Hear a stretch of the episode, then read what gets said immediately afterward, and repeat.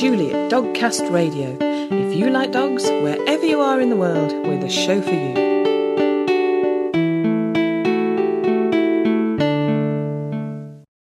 Hello, and welcome to episode 123 of Dogcast Radio. In this episode, we have a lively debate about where dogs should sleep, with dog trainers Debbie Connolly. My dogs all sleep in the bedroom, they always have. Um, they can't all sleep on the bed because I'd need two beds.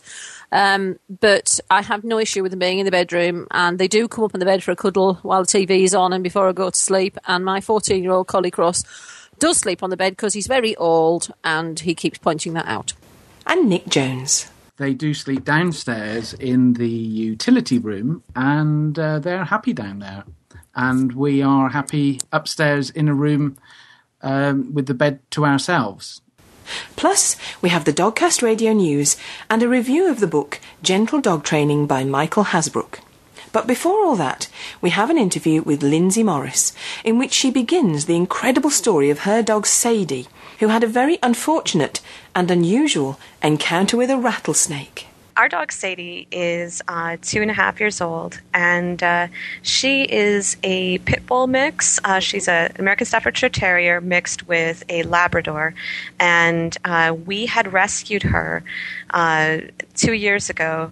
Um, we'd actually adopted her from a rescue. Uh, Linda Blair World Heart Foundation uh, the actress Linda Blair has uh, a phenomenal foundation where she has uh, about 60 dogs that she houses where she's rescued them from shelters across uh, the city.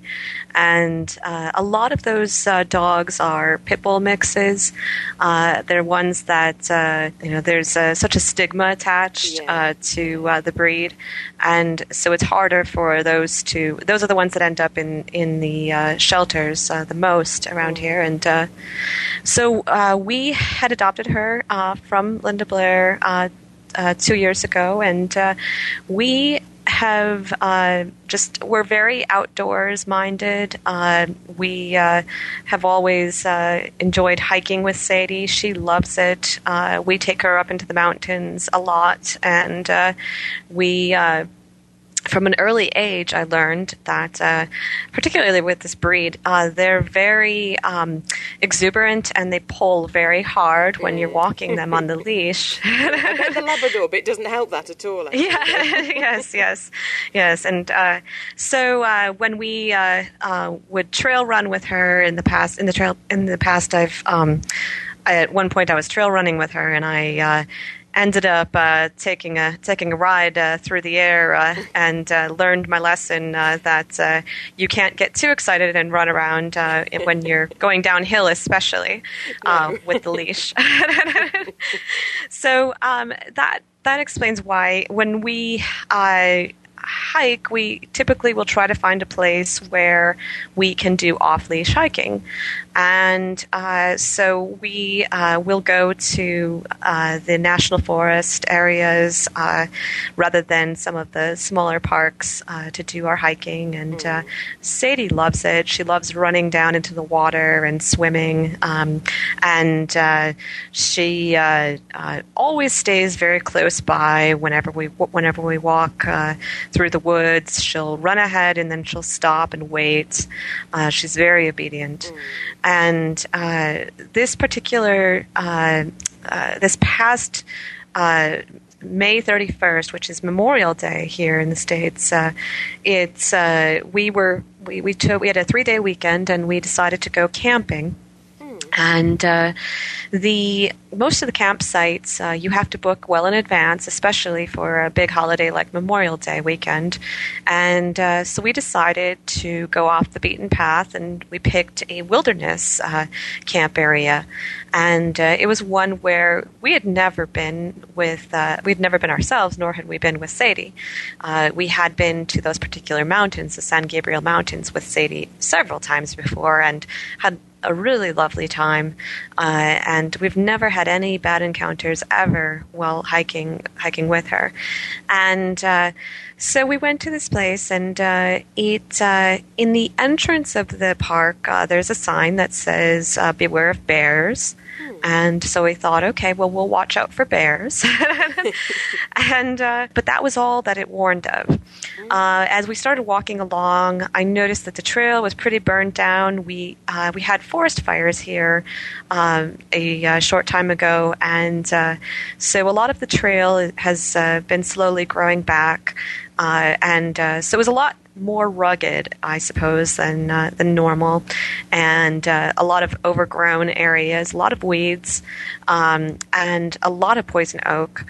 Uh, and so I was very concerned about that, but uh, and uh, not at all thinking about rattlesnakes. Uh, that was farthest from my mind because uh, just I I hadn't we hadn't had that encounter before, and uh, um, there was no signage that said that there were rattlesnakes either, and so I just didn't even think about it. And in retrospect, you should always when when you are uh, going to any uh, national forest uh, or mountain area, uh, you should always research in advance and find out if there's any potential for rattlesnake uh, sightings, especially during the summer months.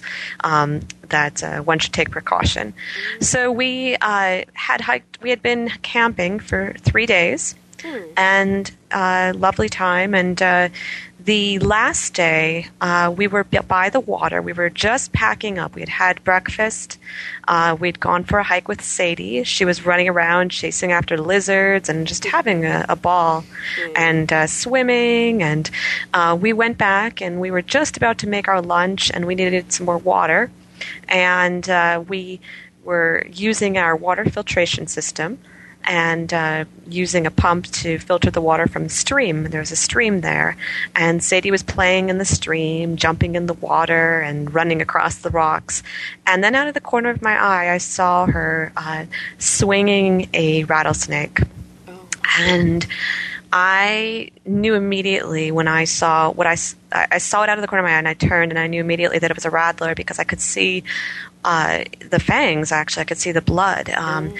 in its mouth, and um, it was very large. It was at least three feet long, uh, and she was swinging it like a toy, mm. and very excited. And she was running toward us, and I screamed, "Drop it!" And she dropped it, mm. and she dropped it in the water. And uh, my husband picked up a very large rock and threw it on its head. Uh, and uh, to make sure that uh, Sadie wouldn't go after it again and get bitten.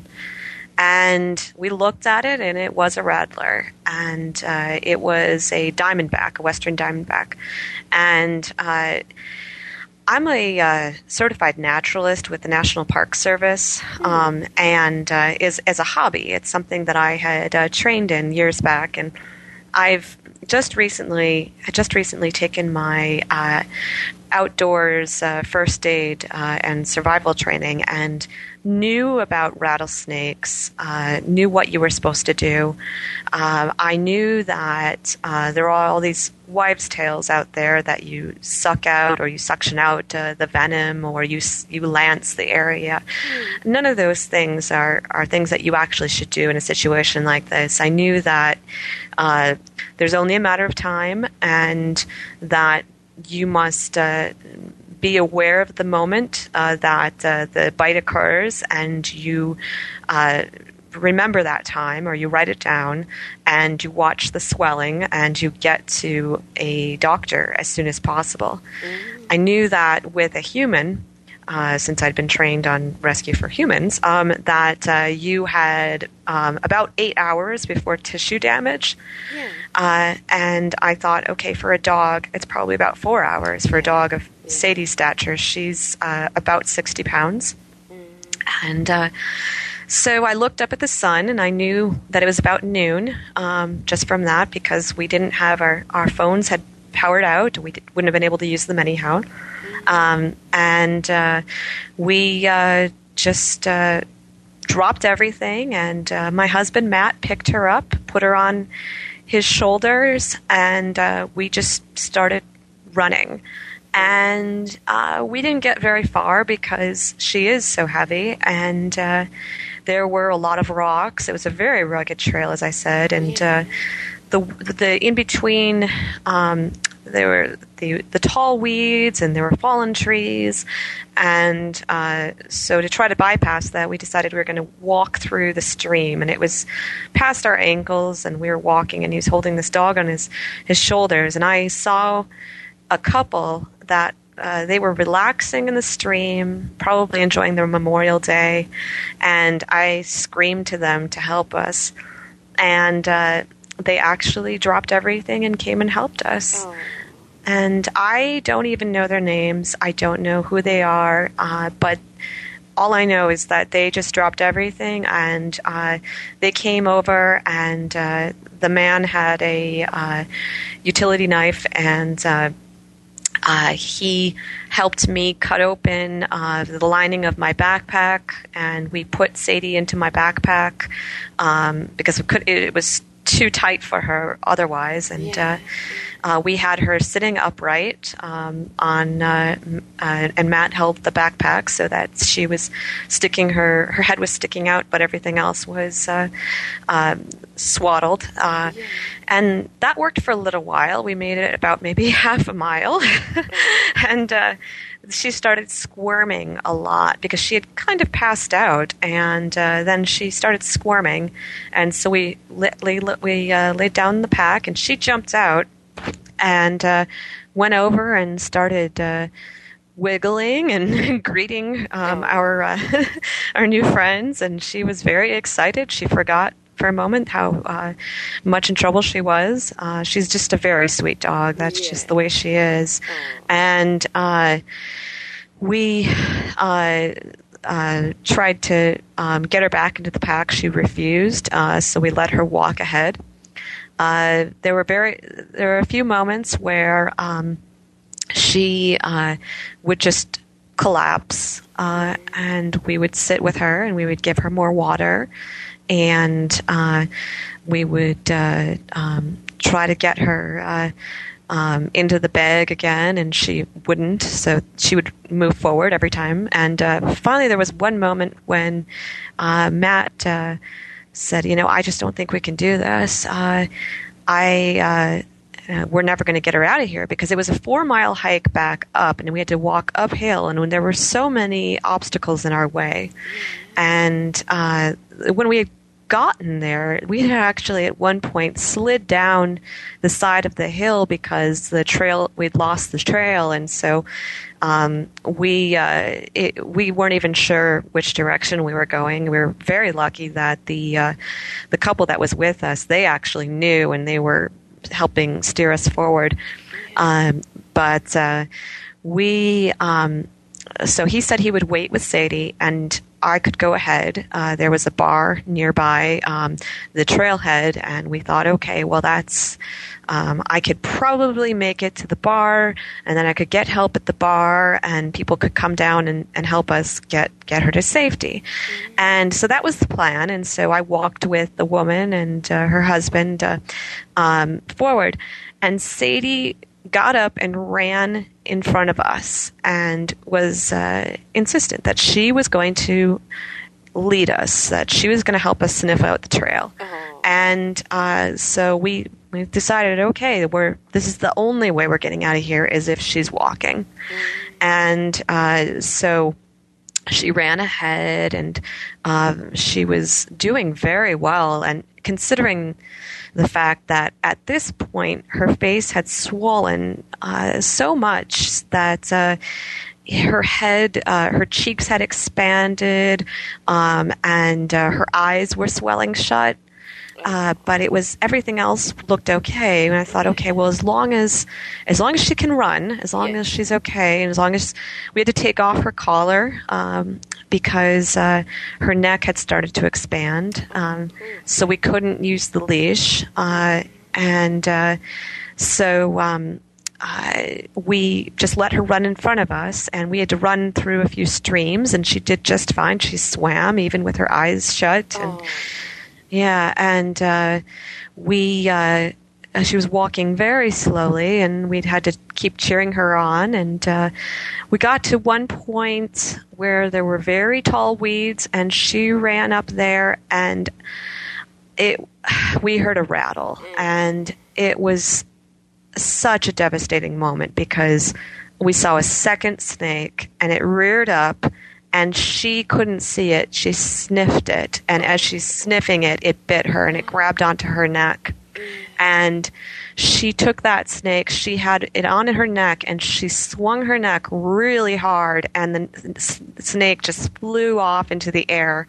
Um, and uh, so she got rid of it, but uh, her neck uh, immediately uh, started uh, puffing outward, and uh, there was so much blood at that point. She had been uh, bitten about seven times total by the two snakes combined. Um, and uh, so there was blood coming out of her mouth, blood out of her neck, above her eyes, and uh, it, her nose had this very large gash. Um, and uh, we thought, okay, this is this is it. There's no way she's going to be able to continue at this point. And she kept, she ran. She just kept running forward, and so uh, my husband Matt ran in front of her uh, because he said, "Okay, well, if there's another snake," yeah. he said, "I don't know if, if we can do this." If The, he said, "Maybe there's just two. Maybe that's it." But uh, yeah. You know, you never think there's even going to be more than one, um, or let alone one. And uh, so he had this large stick, and he was holding it in front of him, and he was whacking away at the weeds as he was walking, and I was standing behind, walking behind Sadie, and I was uh, nudging her forward and cheering her on, and I kept clapping my hands and saying, "Come on, Sadie, you can do it! Come on, girl!" And uh, just chanted that repeatedly uh, for about two hours straight as we were we were hiking uh, beyond where the second bite had happened. And the woman behind me kept telling us where to go, steering us. Her husband ran ahead to uh, try to see if he could get to uh, help before us, um, and somehow uh, we made it and we got up to uh, the parking lot. By that time, uh, she uh, her head had swelled uh, about the size of a watermelon at that point. There was blood everywhere. Uh, we jumped into the car and just said goodbye to those people. We still, yeah, don't know who they were, and they just went back down. and uh, we drove off to this bar, and I saw a ranger truck in the lot, and uh, so I ran in and uh, just yelled across the bar. Uh, our dog has uh, been bitten by a rattlesnake, and I must have looked terrible. I, I didn't even realize until later that uh, I my entire face um, and arms uh, were just black with dirt because I'd been crawling yeah. um, through uh, through all of that, and uh, um, so I just uh, looked like a nightmare. And uh, I um, so they dropped everything, and they they the ranger called on his radio, mm. and the uh, the station said that uh, they couldn't provide us service, um, that uh, they wouldn't do, uh, they they wouldn't come. Um, they did have, they didn't have uh, the anti venom. that we would have to go to a vet, um, and so then I called. I I, I, I called across to the bartender, and he actually knows Sadie because uh, we often will go when we go hiking. We'll stop at that uh, bar, and there's an outdoor patio, and they come and bring uh, water and uh, uh, a hamburger for Sadie to eat every time. They're very sweet to her, mm. and uh, we um, he called nine one one. And they said that they could not provide a medical evacuation for a dog, and that we had to go to a vet. So and it was Memorial Day when uh, most vets are actually closed uh, here. And uh, so um, he was, uh, both of the men were very sorry. Um, the bartender came over and he brought some water for Sadie uh, for the drive. And uh, then we drove out of there. Matt was driving at uh, very unsafe speed, but it was uh, a bit. We were really in such a situation where he said, you know, maybe we we can get uh, if a, if the police find us, maybe they'll help us. Yeah, yeah. and uh, so uh, we, I was holding Sadie in the back, and I just kept talking to her and stroking her and uh, um, telling her that she was going to be okay. And uh, uh, then we, as we made it down the mountains, um, we could get reception on our, our phones, uh, um, which had charged by that point, and uh, I uh, started calling every vet and was getting answering machines, and uh, all the answering machines were telling us uh, to go to an emergency clinic in uh, Studio City, um, which is a village that's um, in uh, San Fernando Valley, not far from where I live. Mm. And we were in uh, the San Gabriel Mountains. Uh, so it was about a 45 minute uh, drive. Mm. And uh, so at this point, about three hours had already passed. Yeah. Uh, and we got to that vet um, just within the four hour mark that I had uh, um, guesstimated. And uh, when they saw her, they said she needed an antivenin right away. Uh, and uh, uh, but first they we had to pay. we don't have we did not have health insurance. We did not have pet health insurance, and uh, we had no idea uh, just how much any of this would cost us. And so that was uh, but we were willing um, to just spend whatever we could because it just this was such a a, a bizarre set of uh, events, and uh, so we uh, we paid for the the antivenin, and then uh, they said maybe she'd be out in the next uh, day or so, and uh, uh, that we might have gotten her on time. And uh, so the next day, they transferred her to a non-emergency clinic, and uh, just to keep her under observation. Um, and I went to work the next day because I thought, okay, she's going to be okay, and then we'll come home and we'll pick her up. I called uh, from uh, my office, and uh, uh, things had taken a turn for the worse. Mm. And they were sending her back to the emergency clinic. And so we went there um, immediately when we heard that, and the the vet had us come in and said, uh, "Do you want to say goodbye?" Mm. And uh, it was just all too much. Like we, it was very surreal. Uh, uh and uh, she said, "You know, this is." Uh, her condition has worsened to such a degree. we're looking at renal failure, uh, liver failure, all of these potentials, and uh, we're running out of options. Her heart rate, uh, she was hooked up to a monitor, and the heart rate had exceeded 200 beats per minute, which uh, it, a dog uh, maximum heart rate is typically about 100. So uh, there was an alarm going off, and uh, she was laying there on her side, and at that point, the swelling had progressed to her belly, um, and uh, her whole belly was distended. Her neck was swelled up. Her head was just huge, and she was just laying there and uh, listless. And uh, there was this black liquid pouring out of her onto uh, the bottom of the cage, and there was this awful smell, and uh, I couldn't almost could not breathe. It was just this terrible smell, and uh, they said it was. Uh, the uh, necrosis was setting in, and uh, there was tissue death uh, uh potential on her face, and uh, um, her mouth was all black, and her gums had turned all black, and her tongue was black. Her eyes were still shut. Um, and it just it did not look like Sadie at all. It just looked like this monster there in front of us, and it was it was perhaps one of the saddest moments of my life. You wouldn't believe that could happen to a dog, would you?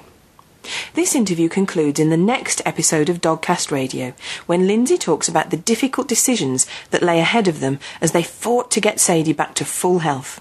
You can find out more about Sadie at smilesforsadie.blogspot.com, and there's also a Smiles for Sadie Facebook page. Scent hounds hunt by scent, and this group includes the Basset Hound, Beagle, Bloodhound, English and American Foxhounds, Harrier, and the Otterhound.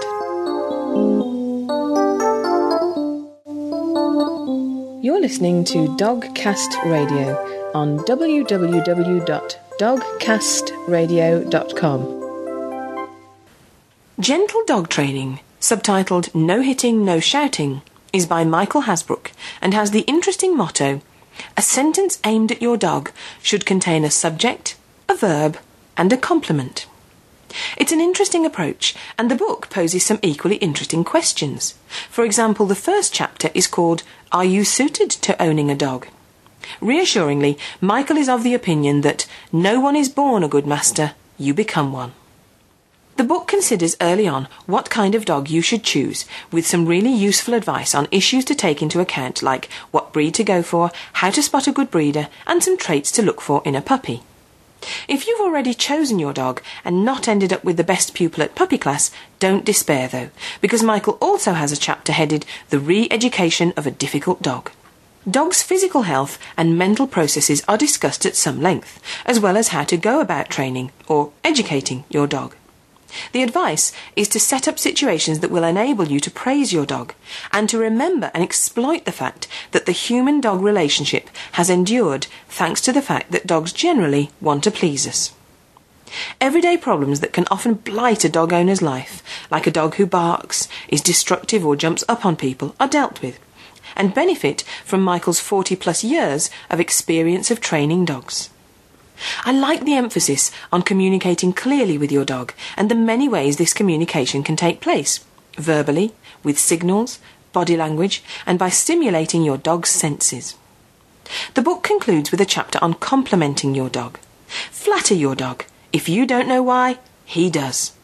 It's an intriguing approach to dog training.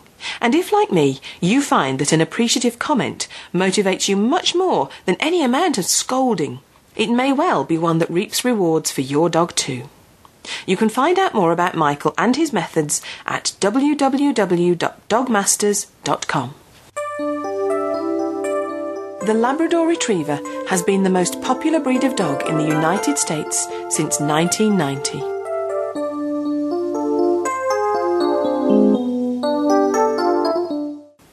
Now, there's an old saying about not working with children or animals, but I think maybe some dog trainers should carry a similar warning.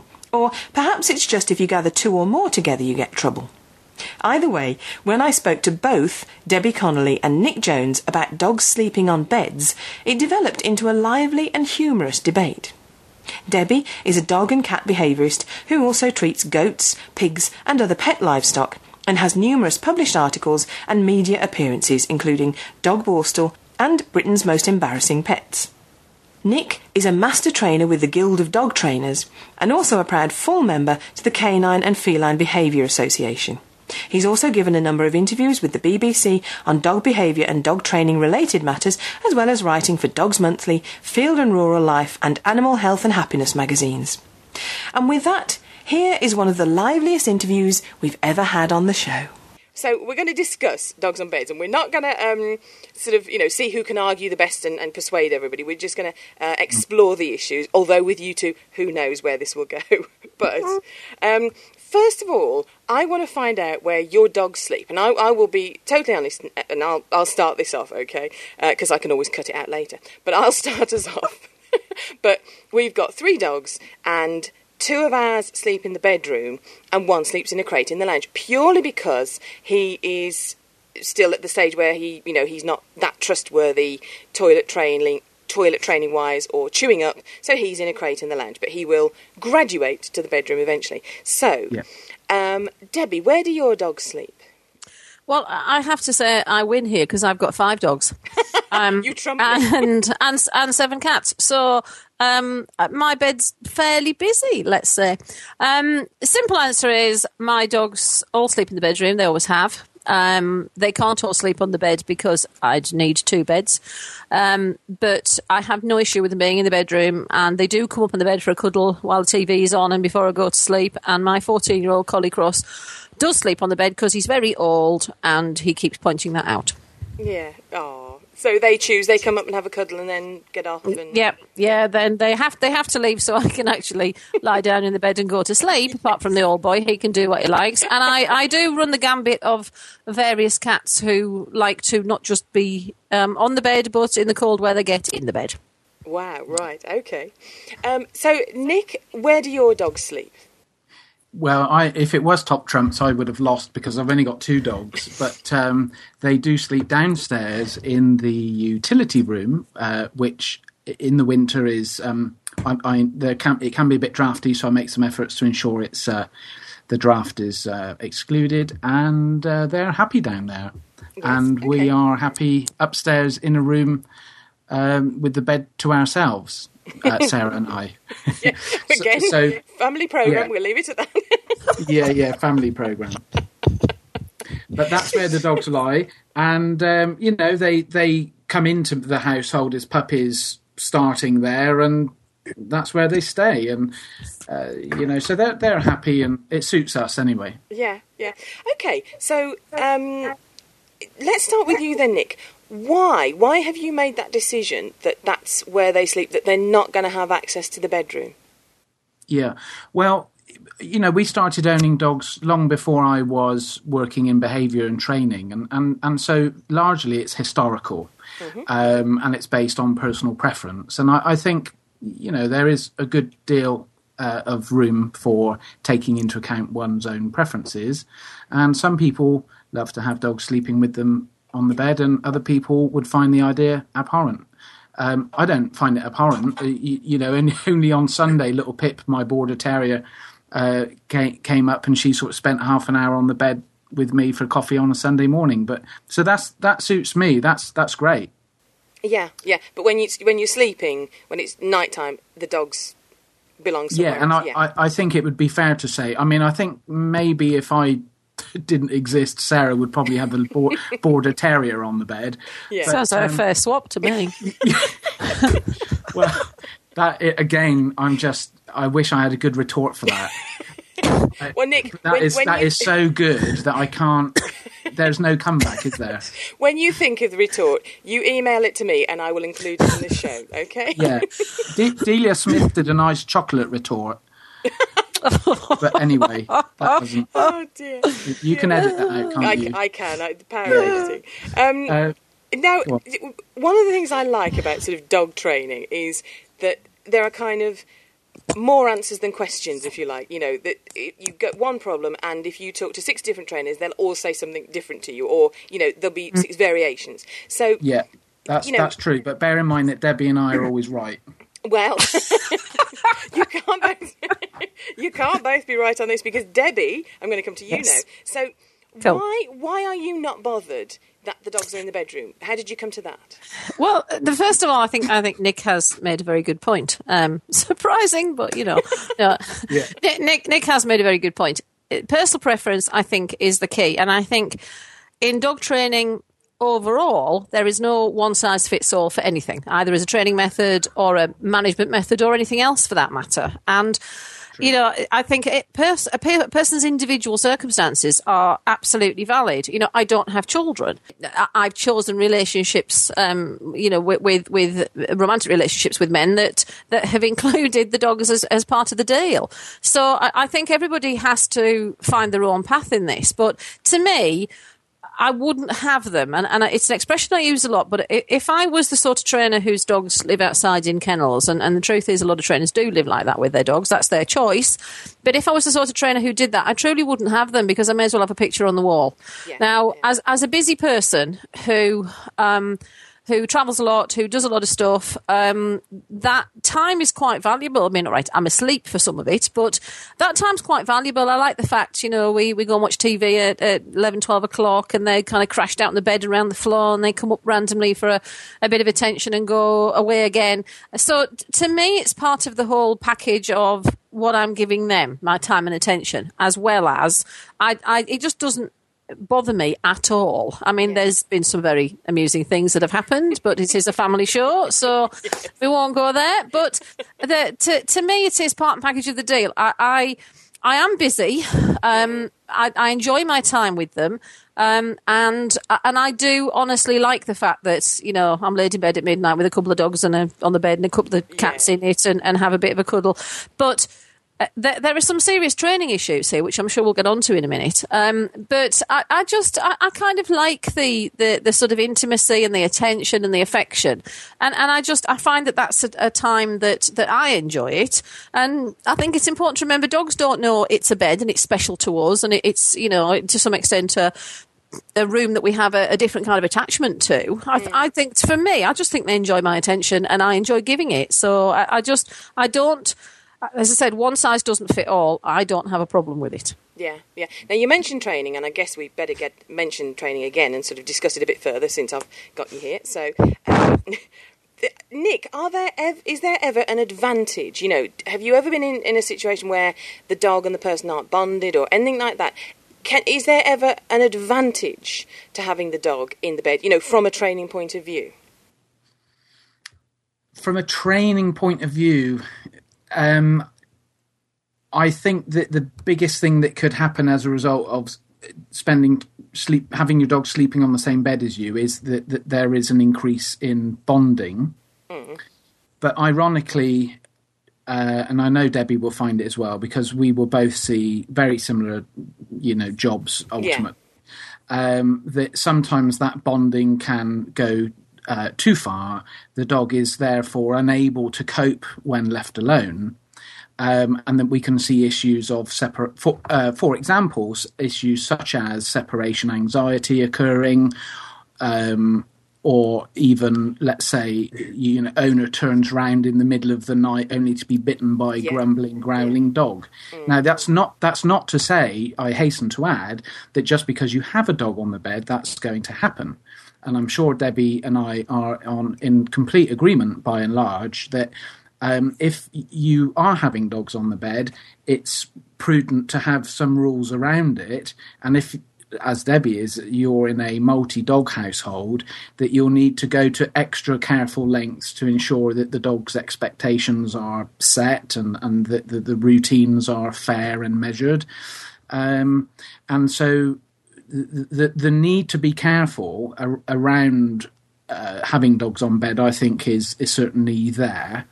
But as as you might expect, uh, D- Debbie is a professional and she knows exactly what pitfalls to avoid, and and so you know I think it's a sometimes my only concern about it is the sub as the subject is well yes it's possible but be careful and there are a number of caveats that one ought to um, address if if you're if you're doing that.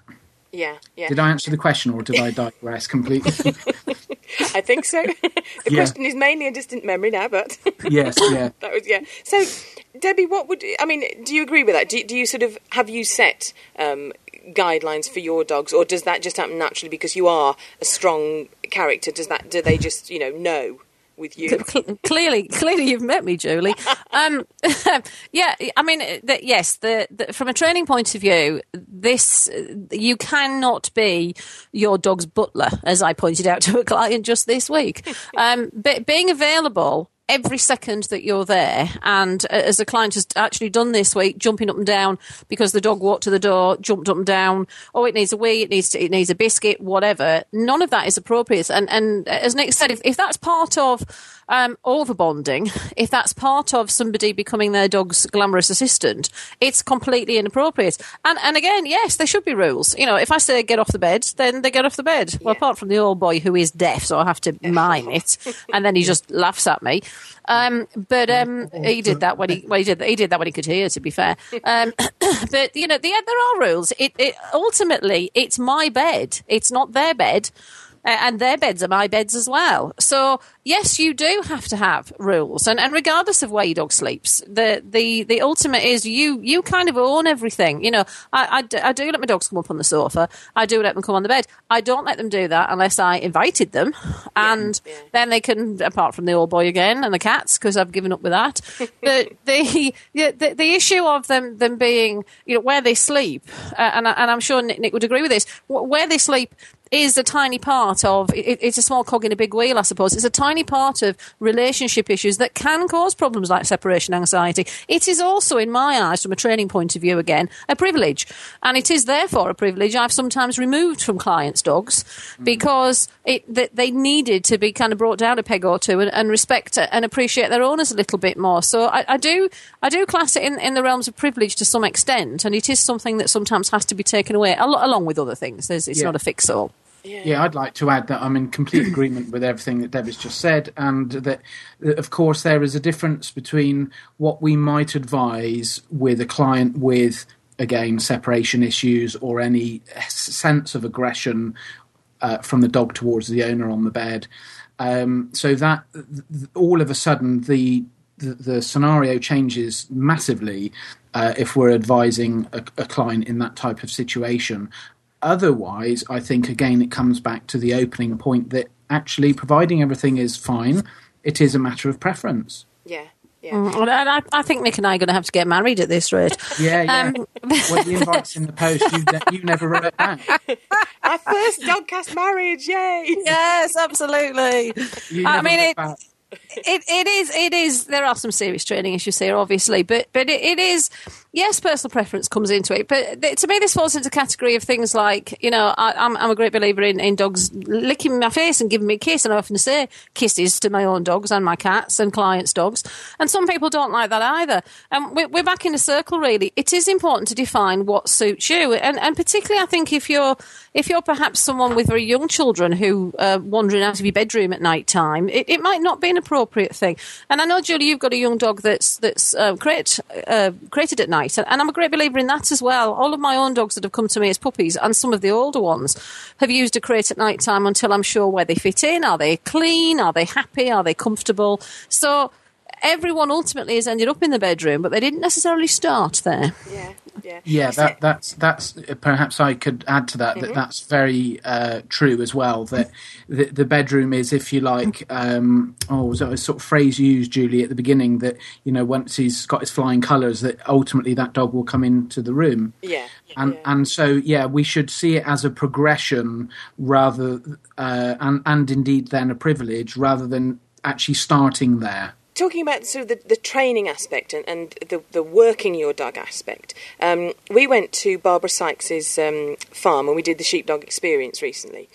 And some of the other participants were really surprised that her dog, that worked 2,000 sheep during the day, slept on her bed at night. Now, she said, but if she was going for um, a trial and, and the dog was actually sort of, it wasn't just an ordinary working day, she was going to try and win a trial, that the dog slept downstairs the night before, just to make that difference of, you've got to listen to me.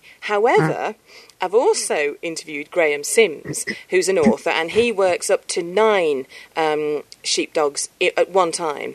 Um, and he says when he goes off to do displays, he and nine dogs will go well, up to 14 dogs, he and four, up to 14 dogs go away in the caravan and sleep in the caravan the night before. And he says it's great to actually, and he shares the bed with them, and he says it really tunes them into him. And then he finds they work, you know, the best they can for him because they've had that bonding time. So to mm. me, there's t- two people that absolutely know what they're doing, you know, that mm. get mm. great results, have proved they can do what they, they you know, they can mm-hmm. know what they're doing. But two di- very different approaches. And to me, that's fascinating. So that to me says find what works for you and your dog. Well, I, I also think you're talking about contrast here, though. Isn't that the element here? I, I, I assume what Barbara's saying is normally the dogs sleep in the bedroom Yes. the night before a trial. They don't. I assume that Graham said it the other way around. That normally Yes. they don't sleep with him. And and I, I think to me it's about contrast. And and I think from a training point of view, that's the element there. It's different. So the the next day the dog's a little bit different with you. They they just are. Yes. So if, if it's about sharpening up that relationship and making the dog just do a bit of a double take, then changing that I think is the point there. I, I don't think it's a case of two people doing things differently to perform well in a trial. I think it's doing something different just to make the dog stop and think for a moment. Yeah, yeah. That that's a good point about yeah offering the contrast and some. I mean, I've never used it, but it, it just reminds me of a little thing about how you might like to use a different color lead or a different type of lead for for a different function. Yeah. um, you, you know, something I've never done, but. Um, I could see some logic in that, and Yeah. I don't think actually uh, I may be right or wrong, but it's not so much about whether you sleep with the dog or not the night before, but it's more about tuning the dog in and letting the dog know that something's going to be Something's different. different, yeah, yeah, and that, that and that, that was exactly my point, really. I mean, I think it's, you know, the, the there's a great in, in the working um, environments, and, and I do, you know, I'm I'm privileged enough to work with various police forces and security people and things. There there is an element of, and and, and true in trials. I, I think there is an element amongst the, the people who work their dogs, whether it's police or security or um, or um, trials or whatever. I think there's an element of um, you, you can't have a good working dog if it's if it's in your house and sleeping in your bed.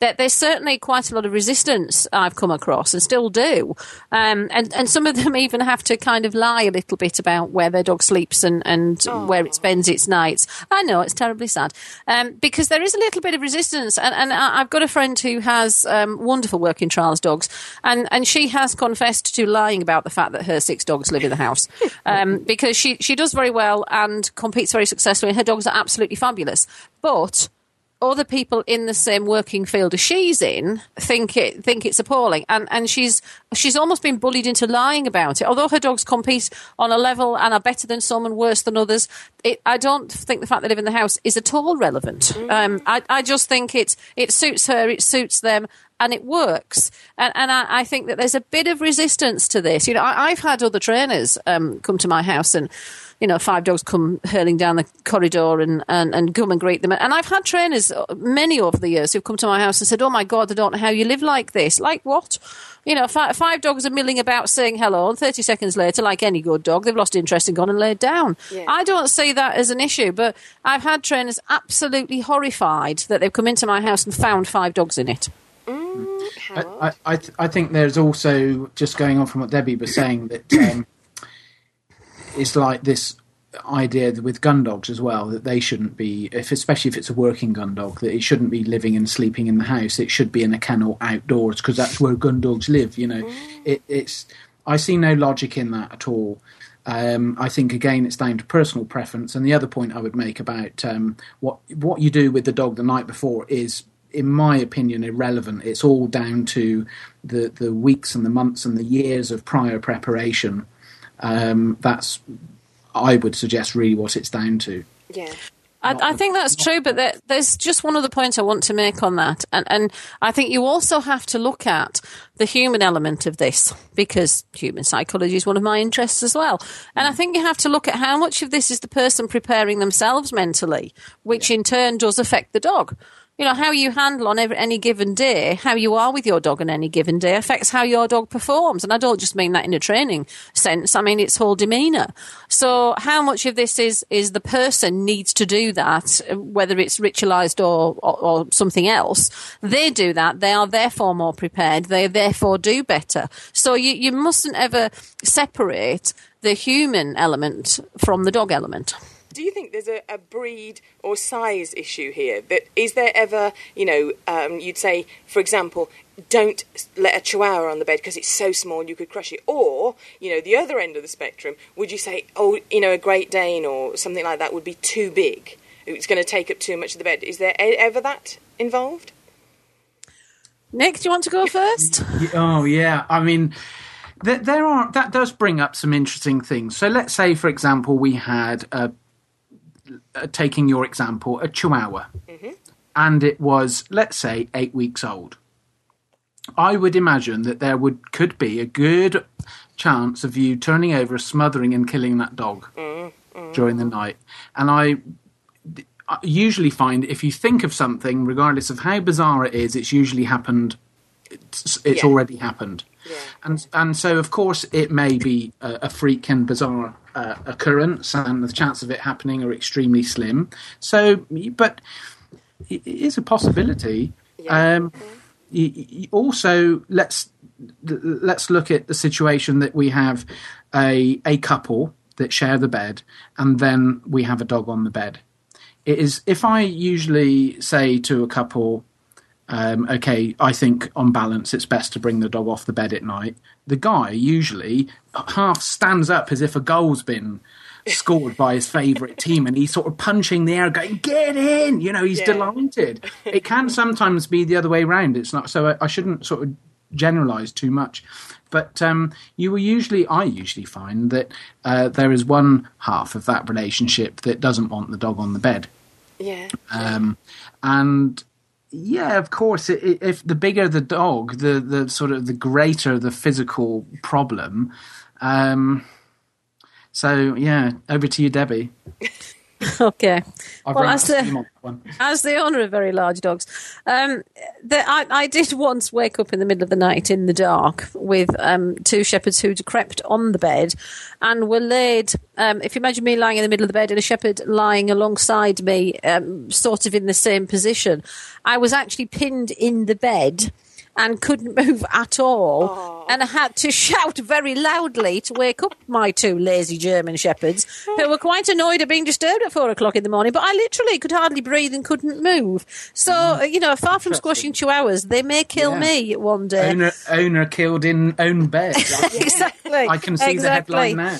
Yes, it, it's. yeah. I think that. Um, I, I, yes, I, I think that the the safety element has to be taken into account. Whether it's a big or a small dog, if you're somebody with with health issues or um, anything, you know, of course, tragedies can happen, and sadly, yes, they have. Um, You know, the cats always get the blame for trying to suffocate sleeping people and children, but um, although that ha- has almost happened here as well.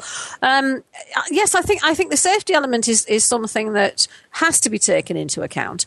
Um, and and in theory, you know, the bigger the dog, the easier it would be to pin you in the bed or smother you, or if they bite you when you roll over, you'd be more injured possibly.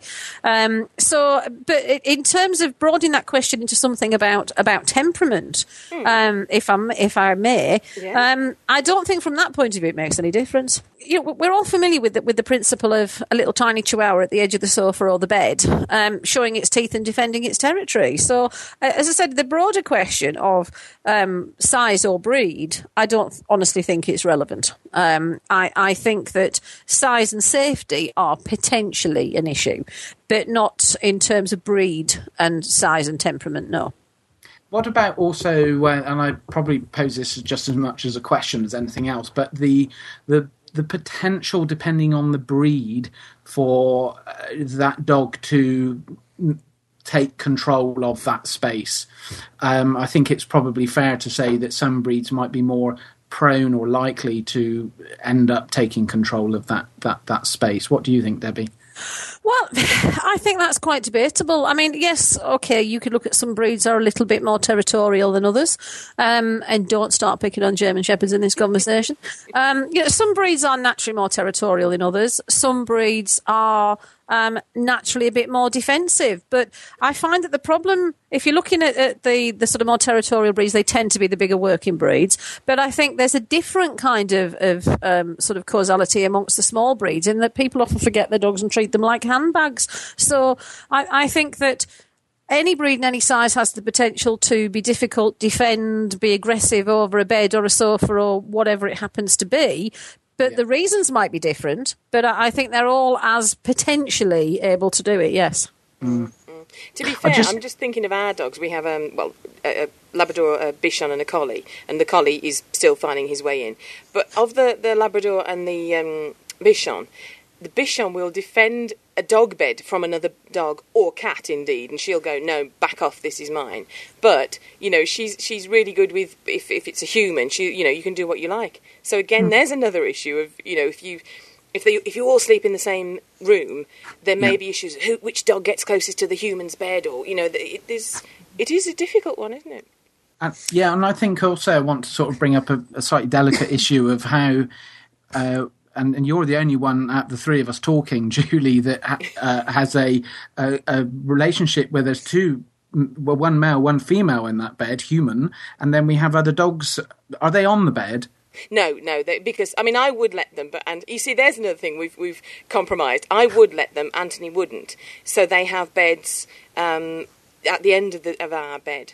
Yeah, yeah, and I, I, for the record, I think that is that's generally okay. I don't, I don't have a problem with that at all, and and I'm also careful not to dictate to people what they do because generally, if there isn't a problem, hey, there's no problem. I don't, th- Yeah. they wouldn't be calling me anyway.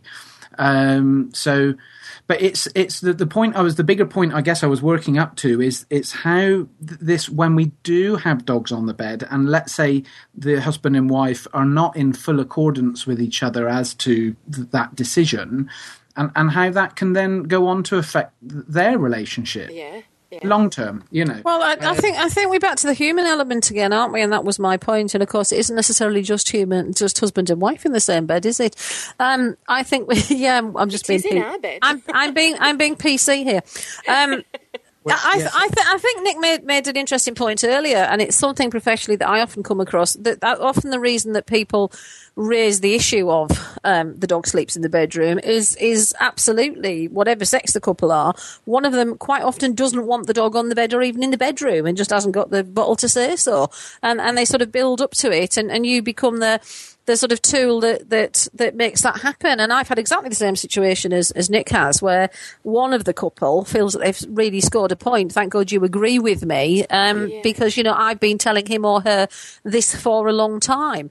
Um, that's, that's and quite common though isn't it for you even well, well, you see, I choose my relationships very carefully. You Yeah, see, know, but when you're working with a, a, a customer, and, and for I know I'm generalising, but most customers will be a husband and wife with children or without children, uh, and for the best part, that type of scenario, you will often find, I do at least, uh, some not always uh, harmony over a lot of points. Even um, and we were sort of uh, Julie brought up the, the point I think earlier about dogs on sofas, or it may have been Debbie actually. But um, dogs on sofas and dogs on beds are not terribly far away as as issues because either way these are privileged areas. Um, And I just wanted to sort of say again that it's fine. I I have my little border terrier on the sofa most evenings, but that always happens with some rules, and and she understands that she can't just get up. Yeah, yeah. She's always Well, yeah, that yeah, I, I agree with that because that's that was that was why I raised the issue of the sofas earlier because I do see them as, as almost part of the same thing. You Yeah, know, the, there's there's the height status, there's the privilege involved, there's the closeness and the intimacy, and and as I said earlier, the the dogs don't see uh, the bed and the bedroom as anything special in the way that we do. Um, I mean, I, I, I, in all honesty, I've I've absolutely seen as many uh, uh, gay and lesbian couples in disharmony over whether the dog is in the bedroom or on the sofa as, as I've seen in heterosexual couples. That it, it, it, which just shows that it is entirely back to what we've been saying, which is this personal preference thing. I do think, though, that. Um, I, I think animals are on these these aren't really the questions, but I think animals on, on a bigger scenario in relationships can can cause issues. I mean, I, I've written an article about I called it pets or pawns um, because people do use their animals to score points against the other person, and and sometimes you know the the person saying I'm I'm going to be very profound now, but the person saying I, I I wish the dog didn't sleep on the bed in the bedroom is is actually got nothing to do with that. It's to do with controlling and affecting the other person. So it it- you know be- being a, being a behaviourist that does mean a certain element of understanding human dynamics and understanding their um, unfortunately hidden agendas. Yeah, I, I think I think that d- to be a good behaviourist, you do have to understand human dynamics and, and the human relationships and interactions because hidden agendas play a big part of what I do.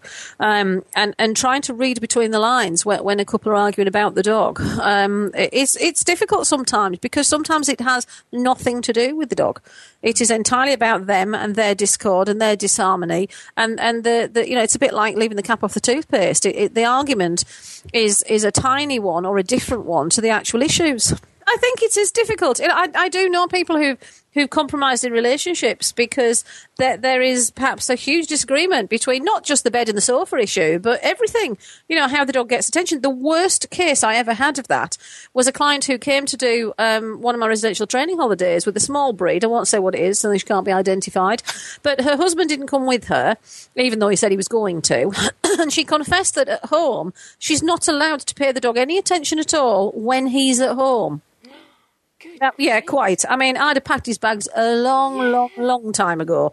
But the, the the issue there had nothing to do with the dog. This man has serious control issues, and mm. and she eventually confessed that his his jealousy, let's call it that to be kind, but his jealousy was also relevant to when their children were a lot younger and obviously very demanding of mum's attention and pulling her mm. clothes and trying to get attention. And and he was just as difficult and once went stomping out because one of the children was two and a half and crying and getting her attention when he came in from work and he thought he should be the centre of the universe. A few years go by, they then get a dog, the kids are slightly bigger, and he then repeats this behaviour with the dog. So she brought a dog to see me and paid for training that the dog didn't actually need.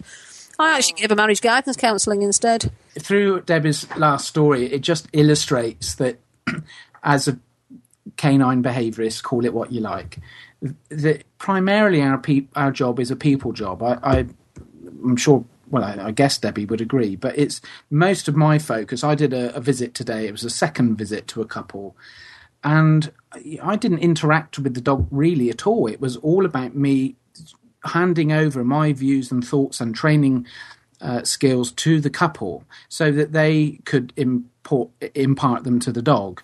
Mm. Um, yeah, th- th- this is a primarily it's a people job. Would you agree, Debbie?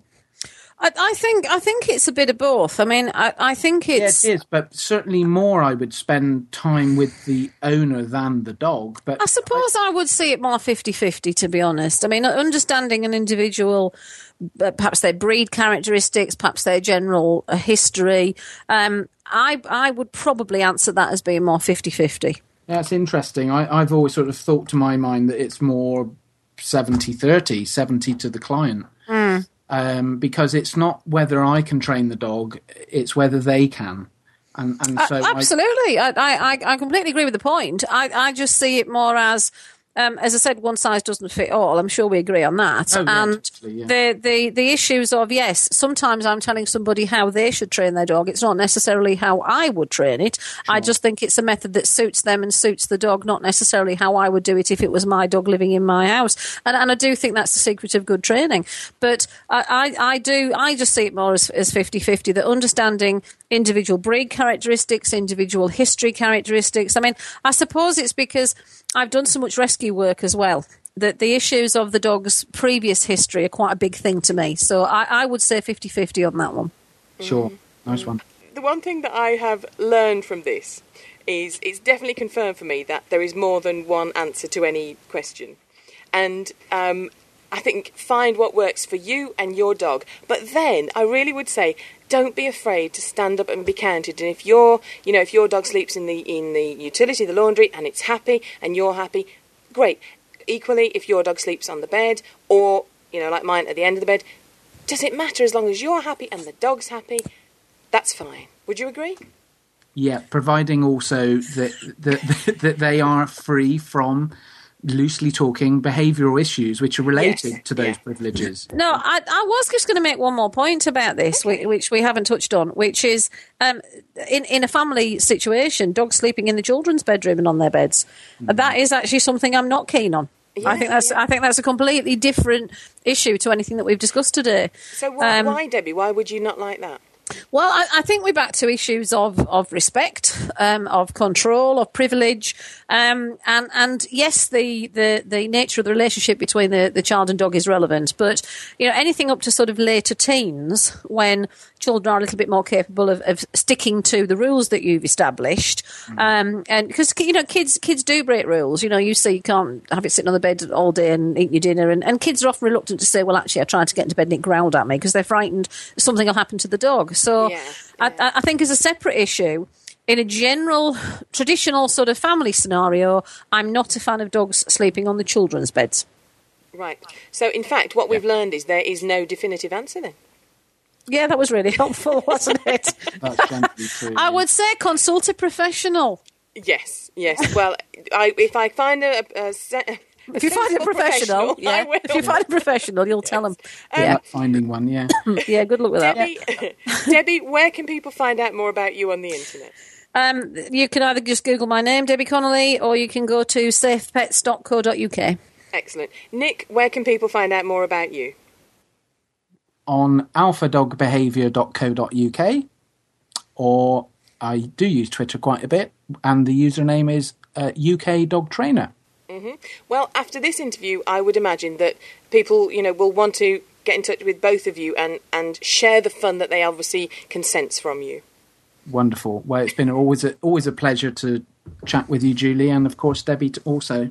Of course. Thank you very much, Julie. Always a pleasure. And, and Nick, I think we've proved that, that trainers can disagree professionally and remain professional. Yeah, totally. So there you go. Dogs on beds. There is no definitive answer. If you have strong views on the subject, do let us know what you think. And many thanks to Nick and Debbie for their expertise, time, and humour. The Greek writer Homer is considered to be the first person to write about dogs. Dogs are mentioned frequently in the Odyssey. Hello and welcome to the Dogcast Radio News Desk. I'm Kate. And I'm Nick. Dogs find themselves in rescue for many reasons, but not many of those that do have had a career in a successful movie. However, 10 year old Berry, a black German Shepherd who played Padfoot in Harry Potter and the Prisoner of Azkaban, is looking for a new home. Berry and his companion Porridge, a German Shepherd Cross, who has appeared in several television programs, are currently being fostered by German Shepherd Dog Rescue and are to be rehomed together. More information can be found on their website www.germanshepherdrescue.co.uk. Sadly, many dogs are handed into shelters as a result of financial pressures, and we all know that having a dog can be expensive. But a survey by Sainsbury's Pet Insurance revealed that the actual cost over the dog's lifetime can mount up to £17,000, which is around $26,500.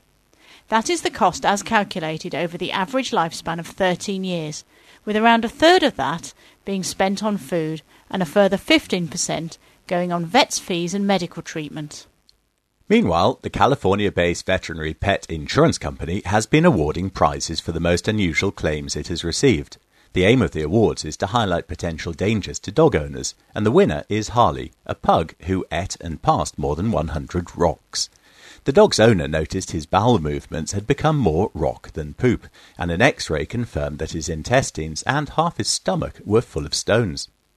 Thanks to the rocks being very small, they passed through poor Harley's system without surgery. Other unfortunate dogs who won runners up awards included a Chihuahua who was swooped on by a great horned owl, and a Labrador who got a tin can lodged in her jaws. Well, it may be a costly business having a dog, but you can't put a price on a healthy lifestyle, and having a dog helps keep a person fit. Studies show that dog owners walk more, walk faster, and are generally more active thanks to their four legged companion. Dr. Sandra McCune, co editor of the book The Health Benefits of Dog Walking for People and Pets, points out that dog owners are more likely to meet the guidelines for daily activities and are more likely to have a conversation while out and about with their dog. The benefits extend to the whole family, with one quarter of people with children and pets regularly visiting parks and other outdoor spaces because of their dog. McCune says that as exercise buddies, dogs offer great motivation, and she should know. Her walking companion is her Labrador. If you have a Facebook, Twitter, or other similar account, you can make a real difference to the world, as was recently shown when a social media outcry caused a 600 year old dog eating festival in Jiangxi, China, to be banned.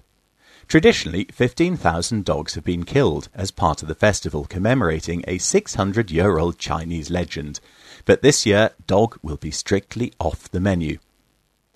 If there's an online campaign you think Dogcast Radio could help publicise, do let us know. And that's all from us today on the Dogcast Radio News Desk. Goodbye. The Basset Hound, made famous in the Hush Puppies shoe ads, was named Biggles.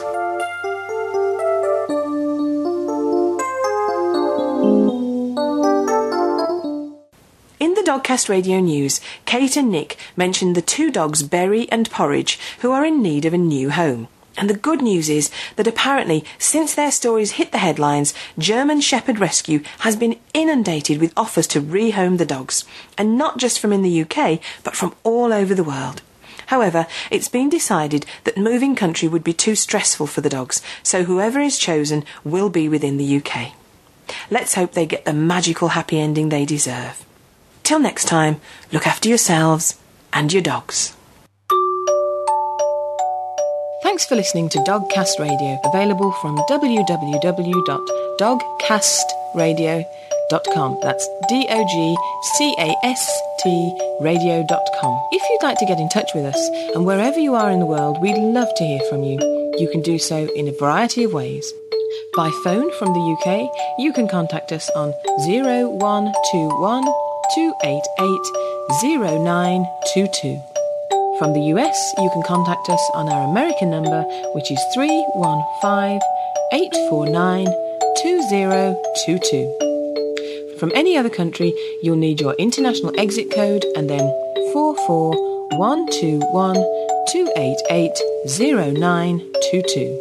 You can contact us on Skype with the ident Dogcast Radio. That's all one word, Dogcast Radio. By email, you can contact me on julie at dogcastradio.com.